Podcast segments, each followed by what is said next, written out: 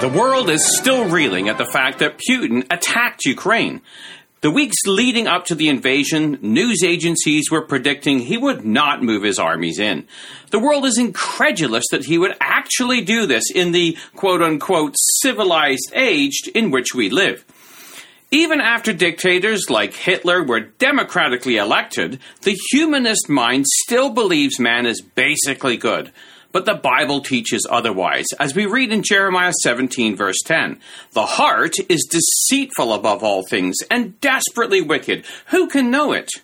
Now, the Lord Jesus Christ recognized the heart of man as being the source of evil thoughts, as he stated in Mark.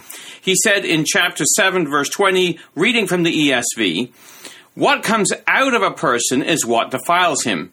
For from within, out of the heart of man, come evil thoughts, sexual immorality, theft, murder, adultery, coveting, wicked, deceit, sensuality, envy, slander, pride, foolishness. All of these things come from within, and they defile a person.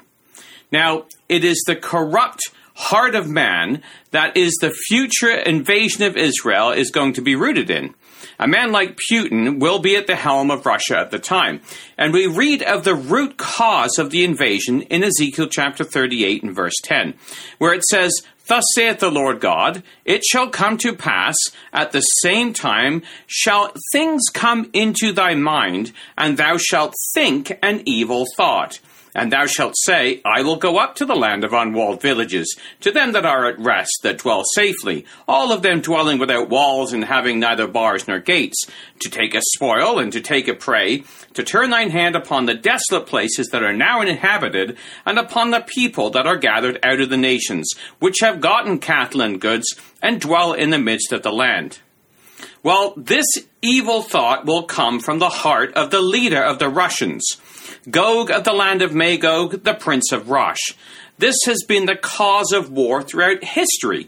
The ego driven men, or ambition of men like Hitler, Napoleon, Alexander the Great, and now Putin, has driven men to achieve what they consider to be greatness. The Western world does not understand this autocratic mindset of a dictator like Putin. In fact, it has been this way for a long time. The world has been deluded that they will achieve peace in our time, as we remember with Neville Chamberlain just before the uh, Second World War. But go back to 1868, where John Thomas wrote of the world leaders of his day. Their leaders are all wrong in supposing that the age of conquest is past forever, and that they will succeed in establishing the freedom and independence of Europe. There never has been such an age of conquest as that which will soon come upon the world. And as to the establishment of European freedom and independence, the war to be initiated is the setting in of an overwhelming inundation that will submerge them under one of the most terrible and scorching despotisms that has ever wrung the heart of nations. End quote. This is true of the world leaders today, supposing they can bring in a new world order that will bring peace. The League of Nations failed to maintain peace in Europe before the Second World War while Hitler ran his tanks through Poland. It collapsed and was dissolved. The United Nations is also failing as Putin runs his tanks through Europe from the other direction. It will also collapse, another lame duck about to be plucked and cooked in the ovens of war. Now, the description of the leader of the future empire of men that is eventually going to spread beyond Ukraine and across Europe is written in Isaiah 14. And verses 13 to 14, we read here, Thou hast said in thine heart, I will ascend into heaven. I will exalt my throne above the stars of God. I will sit upon the mount of the congregation in the sides of the north. I will ascend above the heights of the clouds. I will be like the Most High. Now, this corresponds with the man of sin that we read in Thessalonians of the latter day as well. This was talking about the Babylonian king, but the man of sin is talking about that system that's in Rome, but also the future that's going to be in the land of Israel that's going to eventually go and set the tabernacles of his palace between the seas in the glorious holy mountain, as we read in Daniel chapter 11. Well, this autocratic mindset of the dominating power in the latter days is described in Daniel chapter 8 and verses 23 to 25. And in the latter time of their kingdom, when the transgressors are come to the full, a king of fierce countenance and understanding dart sentences shall stand up. And his power shall be mighty, but not by his own power, and he shall destroy wonderfully, and shall prosper and practice, and shall destroy the mighty and holy people, and through his policy shall he cause craft to prosper in his hand, and he shall magnify himself in his heart, and by peace shall destroy many, and he shall also stand up against the prince of princes, but he shall be broken without hand. Now, this was the character of the Roman Empire that arose in the latter times of the kingdom of the Greeks. It is a system that is still in existence in the end when it will be broken without hand, a phrase reminiscent of the stone that was cut without hands in Daniel chapter 2 verse 34, which is going to destroy the image. There will be a king of fierce countenance which will stand up. Now, the Theological Word Book of the Old Testament describes the word fierce as, when used of man, a word that carries the idea of prevailing, as in war or in struggle, or as being belligerent, particularly to God. This act of defiance, it goes on to say, is seen in the strong man who chooses to trust in his riches and to strengthen himself in his evil desire rather than to strengthen himself in God. Now, the phrase fierce countenance used in Daniel is actually a quote from the Law of Moses, when God predicted the eventual invasion of the Romans in judgment against his wayward people. Now, we read this in Deuteronomy 28 and verse 49, where it states, the Lord shall bring a nation against thee from far, from the ends of the earth, as swift as the eagle flieth, a nation whose tongue thou shalt not understand, a nation of fierce countenance. Now, this was the Roman eagle that would descend upon the carcass of Israel and devour it in AD 70, as the Lord predicted in the Olivet prophecy when he said, Wheresoever the carcass is, there will the eagles be gathered together. But notice the character of these eagles in Deuteronomy goes on to describe. It says, Which will not regard the persons of the old, nor show favor to the young, and shall eat the fruit of thy cattle, the fruit of thy land, until thou be destroyed, which shall also not leave thee either corn, wine, or oil, or increase of thy kine, or flocks of thy sheep, until he have destroyed thee. He shall besiege thee in all thy gates, until thy high and fenced walls come down, wherein thou trustest, throughout all thy land, and he shall besiege thee in all thy gates, throughout all thy land, which the Lord thy God hath given unto thee. Now that's verses 49 to 52. Well, this is the character of this king of fierce countenance, whose latter day representative is found in the nation of Russia, the king of the north. This is the kind of power we are seeing arising in Europe today, showing no regard for the old or favor to the young, and devouring the land and besieging the gates and tearing down the defenses of the cities. The question posed, though, by Jeremiah that we read at the beginning is rhetorical. The heart is deceitful above all things, we read in chapter 17, verse 9 to 10, and desperately wicked. Who can know it? was the question. And God answers, I, the Lord, search the heart, I try the reins to give to every man according to his ways and according to the fruit of his doing.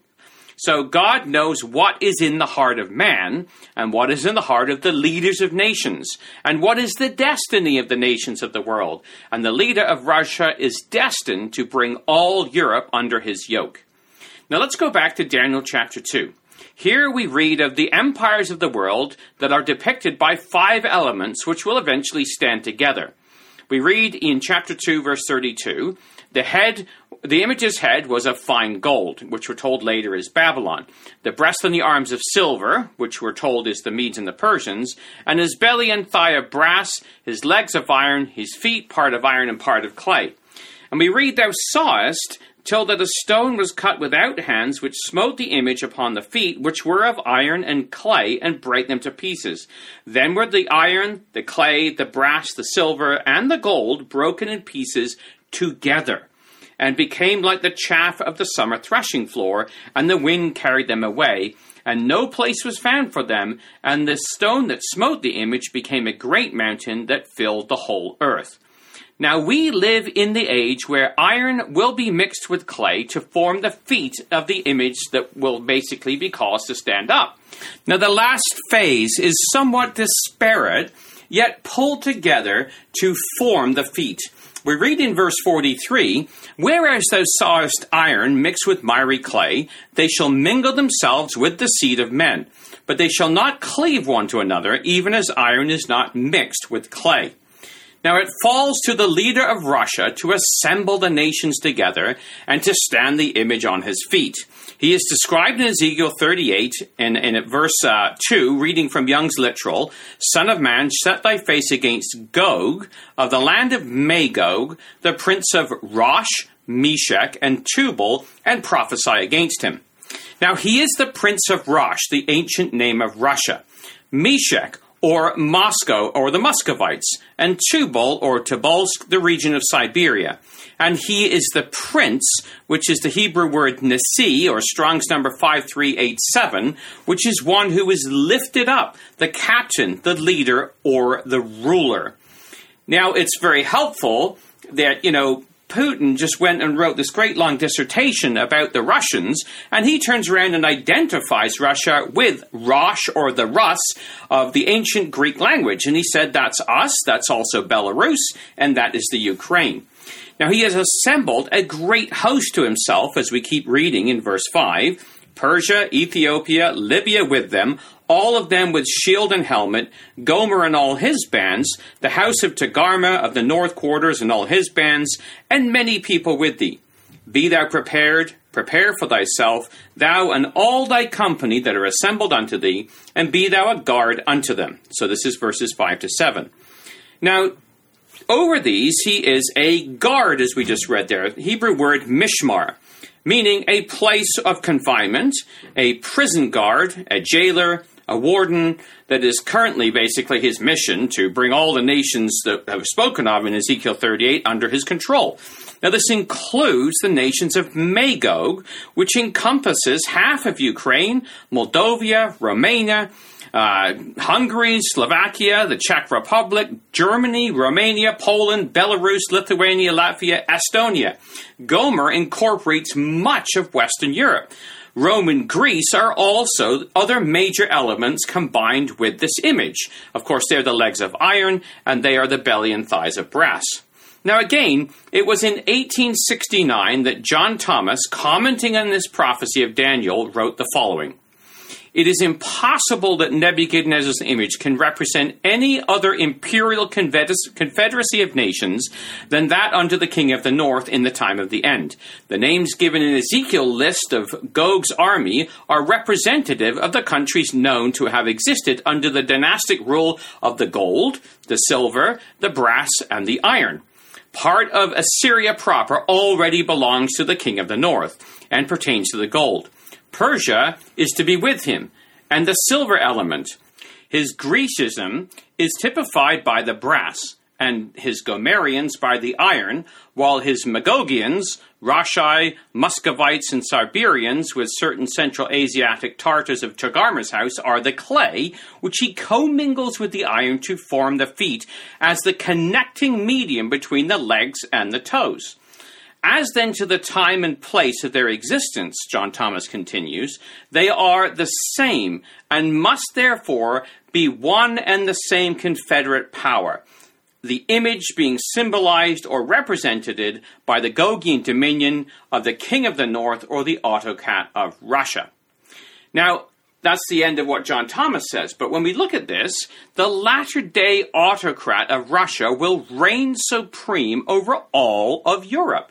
The finger of God has indicated a course for Russia for him to pursue. Putin looks to be commencing that mission. Whether he's the one to finish it, time will tell, but he's definitely begun it. Now, Habakkuk describes this process in detail. I'd like you to just turn up Habakkuk chapter 2, and let's just look at verses 5 to 8. Fascinating little passage. We read there, Yea, also, verse 5, because he transgresseth by wine, he is a proud man, neither keepeth, keepeth at home, who enlargeth his desires as hell, and is as death, and cannot be satisfied, but gathereth unto him all nations, and heapeth unto him all people. Now, these are words reminiscent of Ezekiel chapter 38. He continues, Shall not these take up a parable against him, and a taunting proverb against him, and say, Woe to him that increaseth that which is not his? How long? And to him that ladeth himself with thick clay? Notice there the language, lading himself with thick clay, just like the feet of the image. Shall they not rise up suddenly that shall bite thee, and shall uh, and awake and shall vex thee? And thou shalt be for booties unto them, because thou hast spoiled many nations. All the remnant of the people shall spoil thee, because of men's blood, and for the violence of the land, of the city, and of the, all that dwell therein. So that's Habakkuk 2, verses 5 to 8. Now, this passage depicts a ruler drunk with ambition, a proud man who cannot stay at home and will not be satisfied until he gathers all nations to himself and heaps up all people to himself. And he's described as lading himself with clay. This is the mixing of the iron nations of Europe with the clay of Russia. He, he is guilty of spoiling these nations and has men's blood on his hands. This is the character of the rising system which has begun to gather the nations to himself, starting with Ukraine, in a mission that will eventually see him dominate all Europe. This is what the Bible says. Now, 30 years ago, when the Soviet Union collapsed, faithless people ridiculed Bible students for maintaining that Russia would rise again. Well, are they laughing now? We should not interpret the scripture based on current events or be tempted by sensationalism or trying to find fragments of passages that appear to match what we are seeing today. Rather, we should look back into the Word, observe what the Father has written, and the one who knows the heart of man and what he speaks of and what he has said, whether it is popular or whether it is not popular, that's what we have to relate to people. Now, the prophetic fact is God has predicted the eventual fall of Europe by an autocrat residing in Russia as he gathered the nations under his hegemony. That is what we're beginning to see today. Now, switching lines here a little bit, let's just look at America. The American president addressed the Union, giving his State of the Union address, and had the following to say about what's going on in Europe. But I want you to know we're going to be okay. We're going to be okay. When the history of this era is written, Putin's war in Ukraine will have left Russia weaker and the rest of the world stronger. Well, well, it shouldn't have taken something so terrible for people around the world to see what's at stake. Now everyone sees it clearly. We see the unity among leaders of nations, a more unified Europe, a more unified West, we see unity among the people who are gathering in cities and large crowds around the world, even in Russia, to demonstrate their support for the people of Ukraine. In the battle between democracy and autocracies, democracies are rising to the moment, and the world is clearly choosing the side of peace and security. This is the real test, and it's going to take time. So let us continue to draw inspiration from the iron will of the Ukrainian people to our fellow Ukrainian Americans who forged the deep bond that connects our two nations. We stand with you. We stand with you. Putin may circle Kiev with tanks, but he'll never gain the hearts and souls of the Iranian people. He'll never, he'll never extinguish their love of freedom, and he will never, never weaken the resolve of the free world. Now, here's a guy that desperately needs to read his Bible. Standing with Ukraine? How about standing back while Putin runs his tanks over the country? America has become like the bruised reed of Egypt that Rabshakeh warned Hezekiah about when the Assyrians surrounded Jerusalem. He said in 2 Kings 18, verse 21, Now behold, thou trustest upon the staff of this bruised reed, even upon Egypt, on which if a man lean, it will go into his hand and pierce it. So is Pharaoh king of Egypt, and all that trust on him. Well, that's the same with America today. Ukraine gave up its nuclear arsenal under assurances of protection from America and its Western allies. In Ukraine's moment of need, not one of those nations is willing to commit a single soldier to fight against Russia, except the volunteers who are going themselves. Trusting in the West has resulted in the bloodshed of today. The West is no longer willing to pay the price of freedom it has taken for granted since the Second World War. Freedom existed because autocracy was kept in check. A moral code rooted in the Bible underpinned the laws of the societies built on a biblical heritage, but today the West is in decline because of immorality and hedonism, and that has affected its soul. America will continue to decline as the moral fabric of Bible values are shredded in exchange for the debauchery of lies and, and humanism. God warned Israel, and the same warning rings true today. It was back in Deuteronomy chapter 8 and verse 10 when he told the nation, When you hast eaten and art full, then shalt thou bless the Lord thy God for the good land which he hath given thee. Beware that thou forget not God. In keeping his commandments and his judgments and the statutes which I command you this day, lest when thou hast eaten and art full, and hast built goodly houses and dwelt therein, and when thy herds and thy flocks multiply, thy silver and thy gold is multiplied, and all that thou hast is multiplied, then thine heart be lifted up, and thou forget the Lord thy God, which brought thee forth out of the land of Egypt from the house of bondage. Well, that's exactly the problem with the West. They think they have achieved their wealth and freedoms by their own hand. And God goes on to warn Israel in the same passage, verse 17 And thou shalt say in thine heart, My power and the might of mine hand hath gotten me this wealth. But thou shalt remember the Lord thy God, for it is he that giveth thee power to get wealth, that he may establish his covenant which he sware unto thy fathers, as it is this day. And it shall be, if thou do all to at all forget the Lord thy God, and walk after other gods, and serve them, and worship them, I testify against you this day that you shall surely perish. As the nations which the Lord destroyed before your face, so shall ye perish because ye would not be obedient to the voice of the Lord your God. Well, the Western world is destined to decline because of this forgetting of God, while the autocratic power of Russia is destined to rise because of Bible prophecy, but only for a short time. Now, the West has gained its wealth through, it thinks, hard work, business dealings, technological advancements, uh, exploration, exploitation of resources, but also fast talking, a little deception, appealing to the lusts of people, creating desire, and often through taking advantage of poorer countries to provide cheap labor and resources. Well, the West feels it can deprive Russia of wealth through sanctions, through kicking it out of the club and depriving it of its economic engine that drives the world. Now, many are predicting the collapse of Russia due to their economic sanctions, but the Bible paints an entirely different picture. You see, the global economy is only globally effective when everyone agrees to play by the same set of rules. The rules of the game are changing overnight as Russia casts aside the economic shackles and constraints and picks up the reins of world conquest, rewriting the, the playbook. Ezekiel and Daniel depict an empire that is bent on world conquest. Sanctions may put economic pressure on Russia, but that economic pressure will be channeled into ambition to gain wealth by conquest. This has always been the other way of gaining wealth through conquest and oppression.